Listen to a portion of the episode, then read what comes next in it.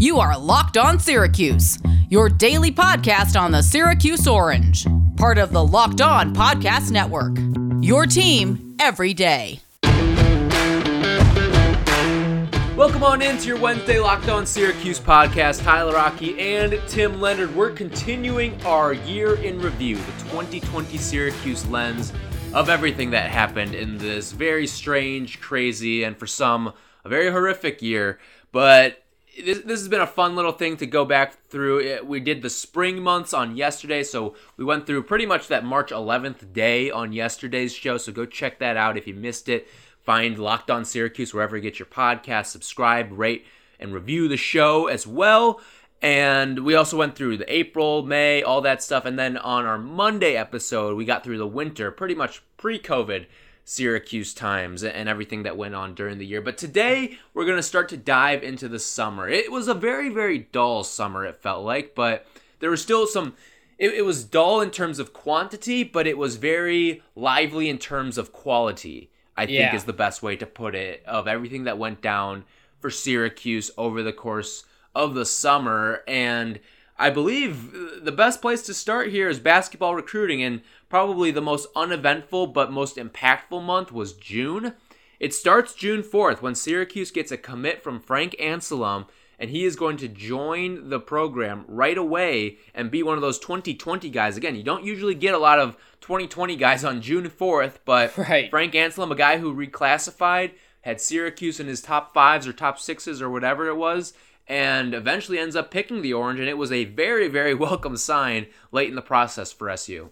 Yeah, I'm not gonna compare apples. It's not apples to apples, but it kind of does feel like Brandon Huntley Hatfield a little bit. We're seeing some good signs there. Obviously, it's a different caliber of player, and who knows how Huntley Hatfield ends. But just the way that Anselem sort of came out of nowhere, and maybe not nowhere, but there was a little bit of talks, and I, I think he originally released, if I'm not mistaken, a list of five schools. And did commit somewhere in the SEC. I'm trying to remember the name of the school. Was it don't if- Arkansas or LSU? I- yeah, I it was it was a school like that, and we I probably should remember, but it was an SEC school that he had high on his list, and Syracuse was not in his original list when he made decision, and then it felt like he just got a little bit more buzz at prolific prep and sort of re-entered the waters after decommitting, and then it was okay, is he going to go to an SEC school or is he completely changed his mind? He's going to go up north to Syracuse. And I was very excited when he committed because just feels like a little bit more skilled than a big of of recent years for Syracuse of what they brought in, especially from freshman type ranks or high school ranks. It's kind of weird now looking back on it though because But what? at He was a center that could catch the ball, and to us, that Yeah. felt like a foreign concept based on the big man play we have seen over the past five, seven years, and that was just something super welcome. That was the way that his coaches were talking about him. He's a rim runner. He's a guy you can throw alley oops to, and to you and I, it was like, whoa, like this is a this is some sort of Frankenstein of big men that we're seeing come in and could totally, totally take over the center position. And obviously, he hasn't gotten much run so far. And maybe we were a little overhyping him back in the day, but he's definitely one of those guys that, in terms of the projects that Syracuse has brought in lately, you feel pretty good about his long term projections. Yeah, I'm still very excited about him. It's he's only played in what,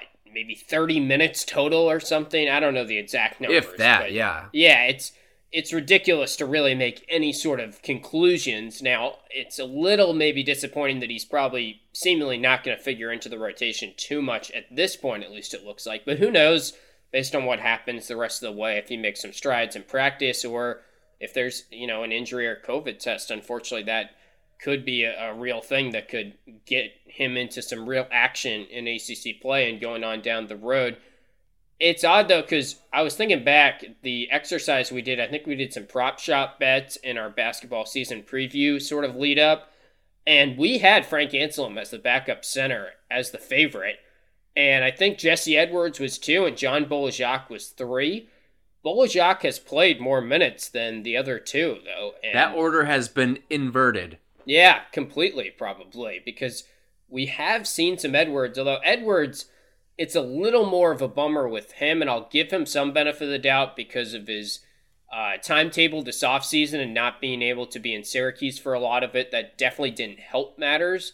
But I would have liked to have seen a little bit more from Jesse Edwards now in year two here. And the whole conversation for a little bit once Frank Anselem committed was where does he stack up in the center depth chart and will he redshirt? And it quickly became I don't think there's any shoddy red shirts. This guy's ahead of the curve, and it hasn't quite panned out to that degree, but still very early. And of course, everyone's getting the free year as well. All right, the next day, very next day, June 5th, probably the biggest news of the offseason for Syracuse basketball. You could argue Alan Griffin, but to me, the biggest news of the offseason is that Benny Williams 2021 guy committing to Syracuse. At the time, he was hovering around 50. In some places now, he's up to 25 in the top 25. He's maybe even picked up an extra star, depending on where you've where you get your basketball recruiting analysis and rankings and all that stuff. But to me, this was the biggest news of the basketball offseason. It was so cool to see two bang bang June 4th Anselem, June 5th Benny Williams and I think we had sort of cautiously optimistic expectations that Benny Williams was coming, and it was trending that way for a while. And he made his top five about a week earlier, and we knew the decision timetable going in. So it would have been a bummer if he didn't come, but that doesn't take away anything from the fact that they got a kid who is now considered a five star. And I know the the Melo comparison has been thrown out by a couple people, which we don't really like to to see for any caliber of player, but I'm very excited about Benny Williams, and those two days was very fun after what's kind of been sort of a downtime in Syracuse basketball recruiting if you take the last three, four years as a whole. Seeing those two days, and remember, once Benny committed, it was you got Benny and you got Dior, so you got your top guys in 2021 and 2022, which I guess is kind of a sore spot now, but still in this timetable, we didn't really know what was happening with Dior Johnson. And the thing too with Benny is we, we were talking about how do you pair Benny Williams? Do you get a, a big man like a Mac Etienne or something like that? And uh, you and I were always kind of like, well, it wouldn't be the worst thing in the world if he was the only guy. Sure, the recruiting ranking might not look great at the end of it because you just are bringing in one guy. And again, a lot of these recruiting rankings, if you go out and get a volume, a heavy volume number of guys, you're probably going to have a top 20 ranking. Whereas Syracuse, I don't know what the the ranking's sitting at right now for the class of 2021. Not Again, great. it's probably Yeah. all said and done, but you still feel really good about the class, especially when you know that everyone's going to be given a free year. So pretty much everyone's going to be coming back, I'd imagine, next year, save maybe Quincy Guerrier, the way he's played his way into the conversation for as a potential NBA draft pick. But it's not the worst thing in the world when you've only got one guy coming in in a year like this. So Benny Williams, you and I were, I think we were probably some of the first people who said it might be the best thing if Syracuse just you go all chips to the center of the table for a big man, and if you don't get it, then that's fine. You can maybe explore some options in the transfer portal, but Benny Williams, it felt like if he is a one man class, which by all accounts and intents right now, it looks like he will be, that's a, a rock solid thing for Syracuse in, in the class of 2021. And it sort of continued this trend that we've talked about a lot where the wing position, they've still been able to recruit fairly well and up to their standards of, of yesteryear, I guess you could say, because even getting the transfers like Elijah Hughes and Alan Griffin, you can factor that into Tyus Battle, Malachi Richardson, and a couple other guys that have come through this program. Andrew White was a transfer at the wing position in recent memory that has been a, a good find for Syracuse. So we've talked about how recruiting's down, and everyone says that. It's really just the center position is down. And you could also say they haven't quite recruited the top of the zone position to the caliber they used to or to the fit that they used to. Kadary is the exception to that, but that's why I think we've seen some less than stellar defenses and a lot of three point field goals is because they don't have the length and athleticism that they used to have at the top of the zone. But hopefully, Kadary and Benny, you're getting back to guys that really fit that 2 3 zone mold. Real quick, I gotta tell you about the best protein bar on the market. That, of course, is Built Bar, with new flavors seemingly coming out all the time, including One of my new favorites is the caramel brownie and the cookies and cream, both of which I recently got through Built Bar. They are awesome. Bars are covered in 100% chocolate. They're soft and easy to choose. And the best part of all of this is that even though it tastes like a candy bar, they are healthy for you. They're perfect if you're trying to maintain weight, lose weight, whatever. Built Bar is the way to go. Just take the peanut butter brownie for a second here. 19 grams of protein, only 180 calories, only 5 grams of sugar, and only 5 grams of net carbs. That's what you're getting with Built Bar. You are getting a delicious reward for your workout while also making a super healthy choice as well. And right now, Built Bar, a new offer for you here for fans of the Locked On Syracuse podcast and the rest of the Locked On Podcast Network. Go to builtbar.com, use the promo code Locked On, and you will get 20% off your next order. BuiltBar.com, use the promo code Locked On, all one word, and you will get 20% off your next order.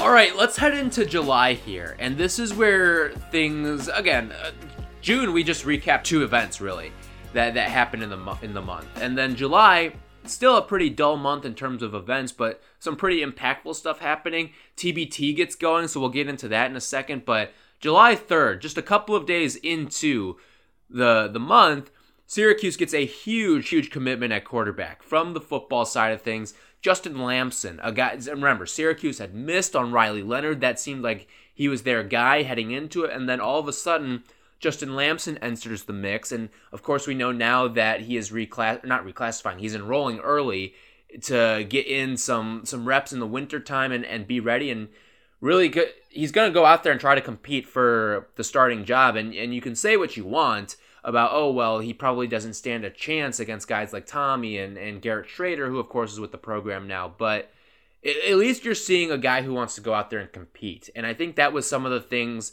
that we picked up on with him going through this entire process was he's a gamer. He's a guy who wants to compete and be out there for every snap and get every opportunity. And you leave the door open a crack with this kid, he he'll bust it wide open. And that's something that I'm really looking forward to seeing how he goes about this uh, this competition at quarterback heading into the, the 2021 season. I'd encourage people to go back and listen to our interview with him. We did a two part interview. I think it was right around this timetable, maybe July 10th, 11th, probably right after Boeheim's Army rounded up. But you could always just search Justin Lamson Locked On Syracuse and Google or wherever you get your podcasts, and it should pop right up for you because I thought it was a great chat with him, made me like him even more and honestly kind of continues this little run here at quarterback. I know they did miss out on Riley Leonard, but remember, like before this, our whole talk about the class was I like this 2021 class. They're building something, the volume's good. They've done well despite the virtual tours and everything, but we need a quarterback, and we've got to make sure we get a quarterback. And I don't want to be waiting on a quarterback once it's National Signing Day 2 again kind of like it was when they had to snag Dylan Markiewicz, Jacoby, and Morgan, or not had to, but just the way that it had been in recent years was they couldn't get a quarterback early in the cycle for whatever reason. So they kind of debunked that. And again, Sterling Gilbert, you look at his work offensive coordinator wise, a little suspect at times. And I think a lot of us are hoping that he bounces back and proves himself a little bit more next year on the field. Off the field recruiting, you bring in Morgan, you bring in Markiewicz, you bring in Lamson on July 3rd, and then we'll get to Garrett Shrader as well as we continue this exercise. But those are four quarterbacks in a good quarterback stretch since he has taken over as OC slash quarterbacks coach. It's one of those things where you might not see the results right away. And I think to a degree, what was one of the things we said with Sterling Gilbert? You're going to see the running game take a, a bit of a leap. It certainly did with Sean Tucker, a guy who was capable of giving you an 100 yard game every single time. Give it a little time with Gilbert because now we know that Lamson and just the quarterback stretch that he really has been on and been responsible for in large part has been pretty successful so far. When you look at Shrader, when you look at Lamson, and hopefully he can get DeVito right too and get that offensive line going as well because that that's ultimately what's going to determine whether or not Syracuse has success. We know the defense is in place, even though they're going to be losing a number of pieces, but it's really the offense that that held this team back from being anything special. And the fact that he's gone out and gotten some stuff done behind the scenes is great. Now we just need to see what kind of mind are you on the field as well. And obviously the, the passing game was atrocious this past season and something that's I would guess priority number one on Dino Babers' list of things to fix heading into the new season. But no, the the quarterback stuff with with Syracuse was certainly certainly something that has taken a huge huge spike in interest and, and success since Gilbert took over, at least from the recruiting side of things. Next up, this is a couple days later, July 6th. We're hearing little breadcrumbs and little inklings that Dior Johnson, the, the prize, the guy who at the time still committed to Syracuse, but he's thinking about reclassifying at this point in time. And we're starting to think to ourselves, wow, a, a class of Benny Williams and Dior Johnson. I mean, you're looking at a, a class right there that's probably top seven, top five maybe in the country. And if you get those two together, remember, you and I weren't very high on the prospects of Dior Johnson actually suiting up for the Orange. But both you and I were in agreement that if he had reclassified to 2021, we were going to see him play for Syracuse. I think this might have been the peak of our Dior meters, honestly. And I, like you said, it was and it, it still only got, got to, what, like a fifty percent at that. Yeah. At best. Yeah, I think I was always a little bit higher than you, and that panned out well for you. And sort of looking back on it, maybe I don't remember, and I don't even know if I put this or we put this in our timeline here, but there was a point I think it might have been in August where he said something to the effect of "I'm coming" in a in a Syracuse.com article, and they asked him straight up, and he responded definitively, "I am coming." Like it's Syracuse, so I'm I'm not going anywhere else. So that might have been the peak of it, honestly. But right in this timetable, it was not like, oh, you know, there's no shot he comes. It did get to that point though once we well once it happened in in a couple weeks before that once he was switching schools and everything which we'll get into but yeah this was going on and Boeheim's army was going on which I think if you remember Ty the the Boeheim's army stuff was really exciting because there were no other sports going on at that point right it was like golf and I think we were getting a little UFC and stuff like that but yeah maybe there was some tennis too I don't remember but yeah, this was the first uh, in terms of the major four sports that that people in this country like to watch: basketball, baseball, hockey, and football.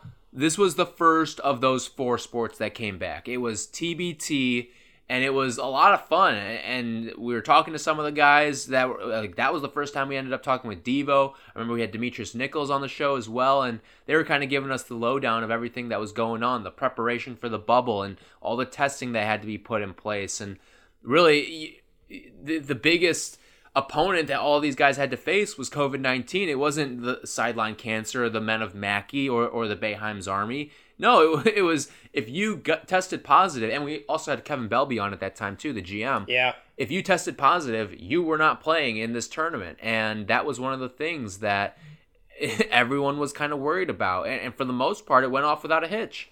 It did. It was honestly one of the first, maybe the first successful bubble experience. I think there was talks already about the NBA doing it and going to Disney, and maybe those plans were formalized, but it had not happened yet. So there was a lot of intrigue around what is a bubble? And this concept was new to us of how often are you getting tested? What are you doing when you're there? That whole experience. So the way that they went on and, and had a very successful tournament, and the Boeheim's Army team as a whole was kind of what we expected. Devo was awesome, and maybe not what we expected because the second game was was a big bummer. I remember watching that and being kind of uneasy about the way that they had played. They lose to Sideline Cancer, who was a good team, and that that came after they beat Mackey in the first round. But for having a high seed, they've never really quite gotten as far as I'd like to see them get, or I think they're capable of so far. But it's always fun watching that Boeheim's Army team.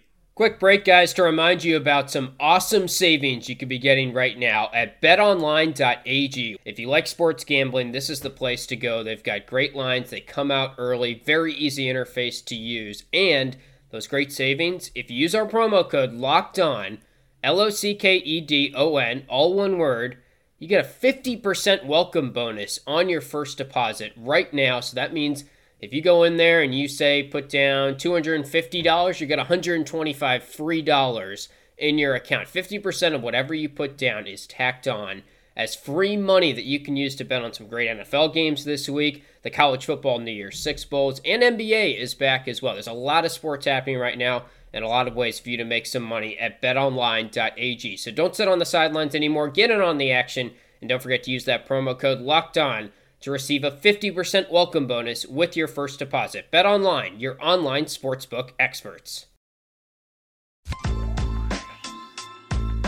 All right, let's head into August right now. And this is a very, very intriguing football month because, well, we'll start with some recruiting stuff. But right out of the gate, August 3rd, a month after you get a commitment from Justin Lamson, you get the prize, the gem, the jewel of this class of 2021, uh, class of 2021 and it's Deuce Chestnut. He comes in, uh, a four star guy at the time, defensive back. We know Syracuse has had a lot of success with the defensive backs lately, and all of that kind of worked out. And, they go out and get a, a, phenomenal talent out of South Jersey. A guy that I don't know if you or I thought was actually going to end up committing to Syracuse, but not only has he done that, we know now that he has enrolled early and is fully committed to the program.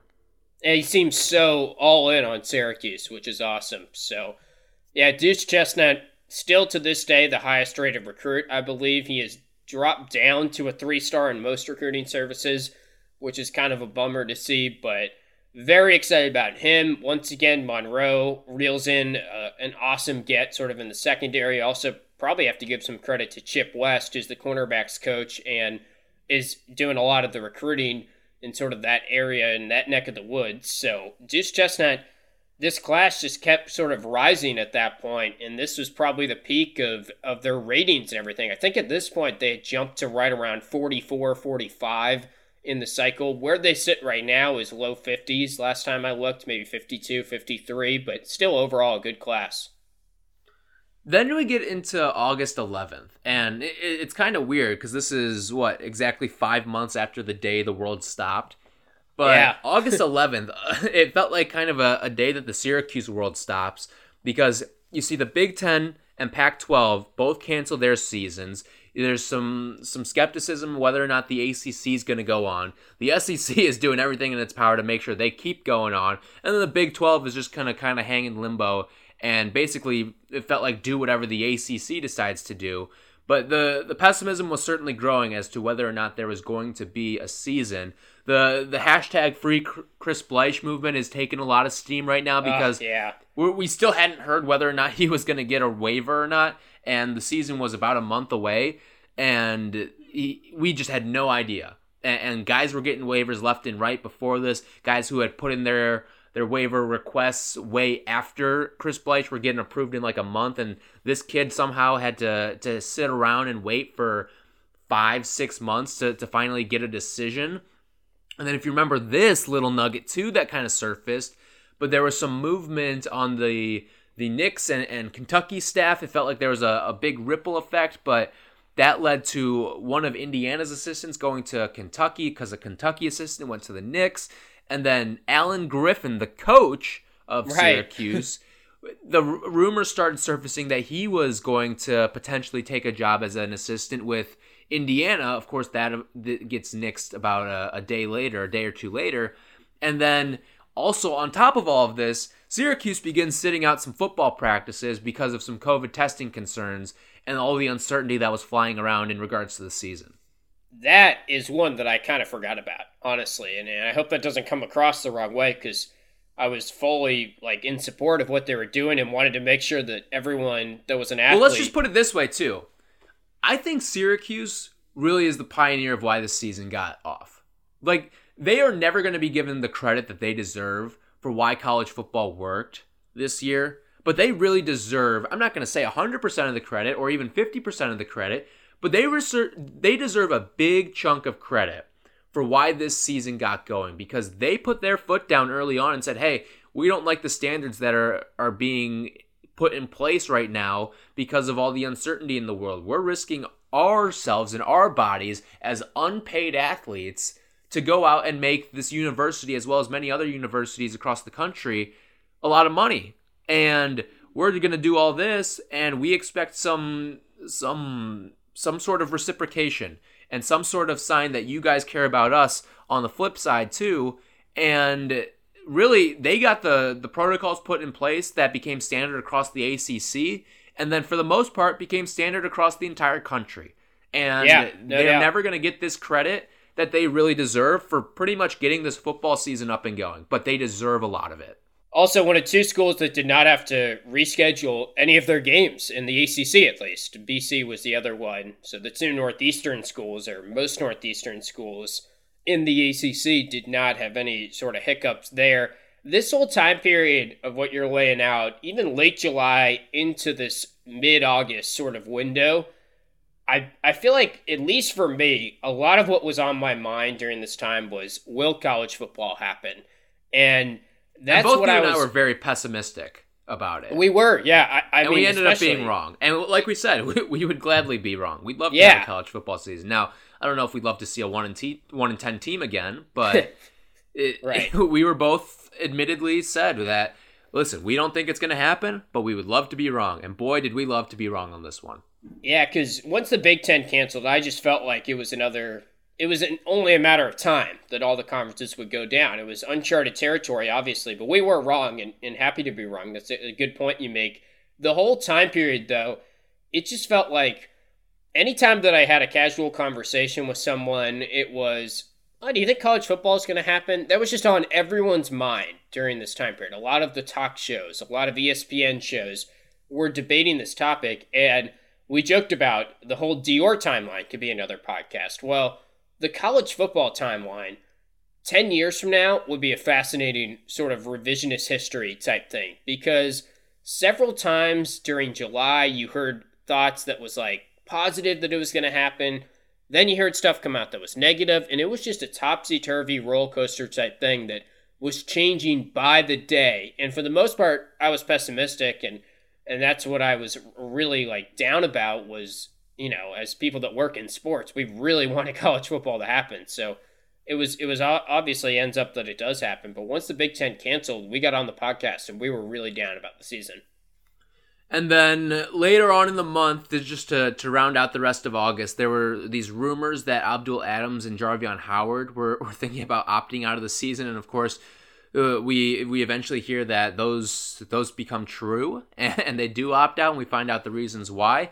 And then this is probably one of the bigger notes of August, but Syracuse gives John Wildhack an extension as the athletic director. Yeah, kind of forgot about move- that. and this was yeah, this was a move that a lot of people were very very happy with, and I think you and I both were. And I texted with a number of athletes too within the pro within programs and some alums too, and and they were all very happy because they they all kind of said the same thing to me was that John Wildhack is the one AD during their time at Syracuse that cared about every single athlete. Like some of the the ads, and- this isn't just exclusive to Syracuse, but some of these ads across the country, they care about the moneymakers. They care about the football program and the basketball program and the athletes and coaches within it.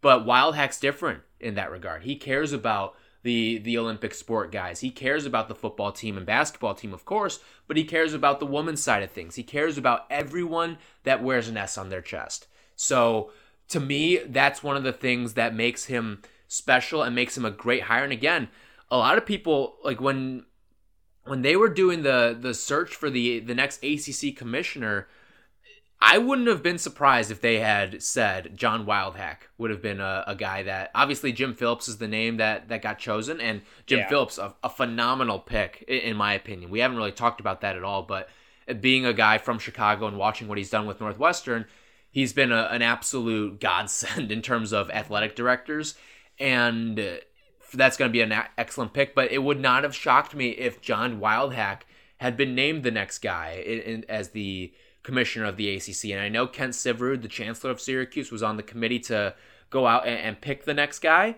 But Wildhack, I think, if he didn't get an extension at Syracuse, he would have gotten a, a very heavy look at being the ACC commissioner.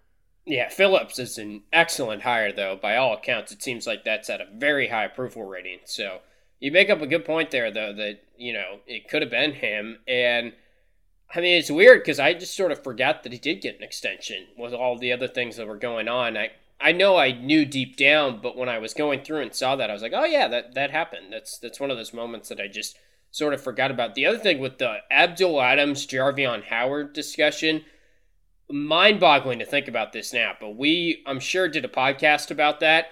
And we probably still, despite all that, never brought up Sean Tucker's name because then the right. conversation became Jawhar Jordan, and he's the breakout guy for this year's team. And Cooper Lutz maybe will be in the conversation. And Markenzy Pierre is a guy that has been kind of waiting for his chance and has been with the program longer. So we'll give him a nod over the freshman. Who knows what what was going to happen, but we were like, oh, I think they'll be fine at running back because they have Jawhar Jordan, and I'm really excited about Jawhar Jordan. Well, it turned out they were fine at running back, but it was because of a completely different player who was still deep in the depth chart despite that news. And we had no idea. And we're going to talk about Sean Tucker a little bit when we continue this series on Thursday, tomorrow, because we're going to get into the fall months and, and ultimately to where we are right now uh, on, on this we're we're recording this uh, and getting you, getting out to you on Wednesday, but the the Thursday as the new year right around the corner, we're gonna get you all caught up to speed on everything that happened in the fall. Of course, football happened in the fall, Tim, and yeah. for better or for worse, we got to talk it about happened. it. Unfortunately, so We'll talk about that, and then we'll also recap the early stages of this Syracuse basketball season as we will continue our 2020 year in review. And if you missed anything else that we did, whether it was the spring months when COVID was was all happening and we were all locked down and some of the things that happened recruiting wise, or the winter months when we didn't really know much about coronavirus and everything that was going on and life was normal back then, you can check those out on our feed. Subscribe and uh, rate, review wherever you get your podcast. Locked on Syracuse and check us out on Twitter as well at lo underscore Syracuse. You will get all the latest Syracuse content and buzz, and we're bringing it to you all the way through the new year. And then we'll get into more of the the basketball and football conversations once the we get into 2021. And I know Tim, both you and I cannot wait to get into 2021. Yes. Because of Turn what 2020 page. has meant for so many people. All right, that's going to do it for today's episode. We will be back and get you the, the fall and the winter recap of the Syracuse 2020 year in review. For Tim, I'm Tyler. We'll talk to you guys tomorrow.